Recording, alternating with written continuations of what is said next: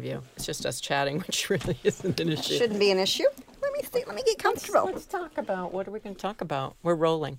Okay. we're rolling. I'll t- so I have Lisa uh, Danforth, and we are behind the scenes of Breaking Money Silence, a new feature uh, I love that the I have. dancers that you have here. They're great. See, that's what I'm looking for. We didn't tell the listeners about the dancers. I know. Actually, if you pay Roger enough, he'll dance around the studio. Oh, good to know. Sure. Yeah. I brought my dollars.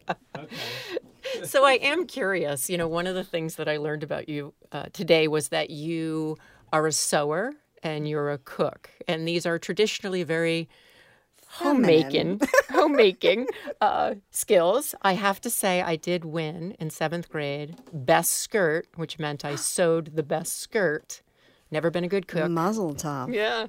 So uh, I have a little bit of that in me that's very well hidden. So tell me a little bit more about that and, and what interests you about sewing and cooking, and still do you participate in it even though it's not your businesses? I haven't been sewing as much, but it's really interesting. I just moved into a new place and I hauled my four thread serger with me and my original sewing machine that I got, I think, in, at age eight. My parents gave me a sewing machine for Christmas, which is what I started my children's wear company on. Uh, but I still love to sew. Like I know that that I- can hem anything. It's great. Cooking is just in my blood. I just absolutely love it. I love entertaining, and I do completely laugh as this, you know, women's empowerment coach. I put that in air quotes.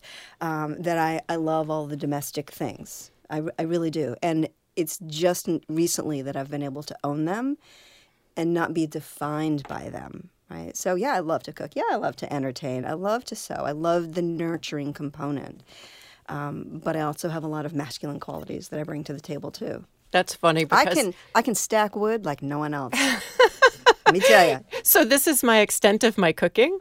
Okay. Okay. So, do- but but I it- do lessons, it- by the way. It is classes. nurturing. Okay. No, I don't really have any. I'm okay that I'm not a good cook. I'm actually really good with it. Um, but I like, and sometimes my husband, who's who's independent like I am, which is why I married him, and he's the cook.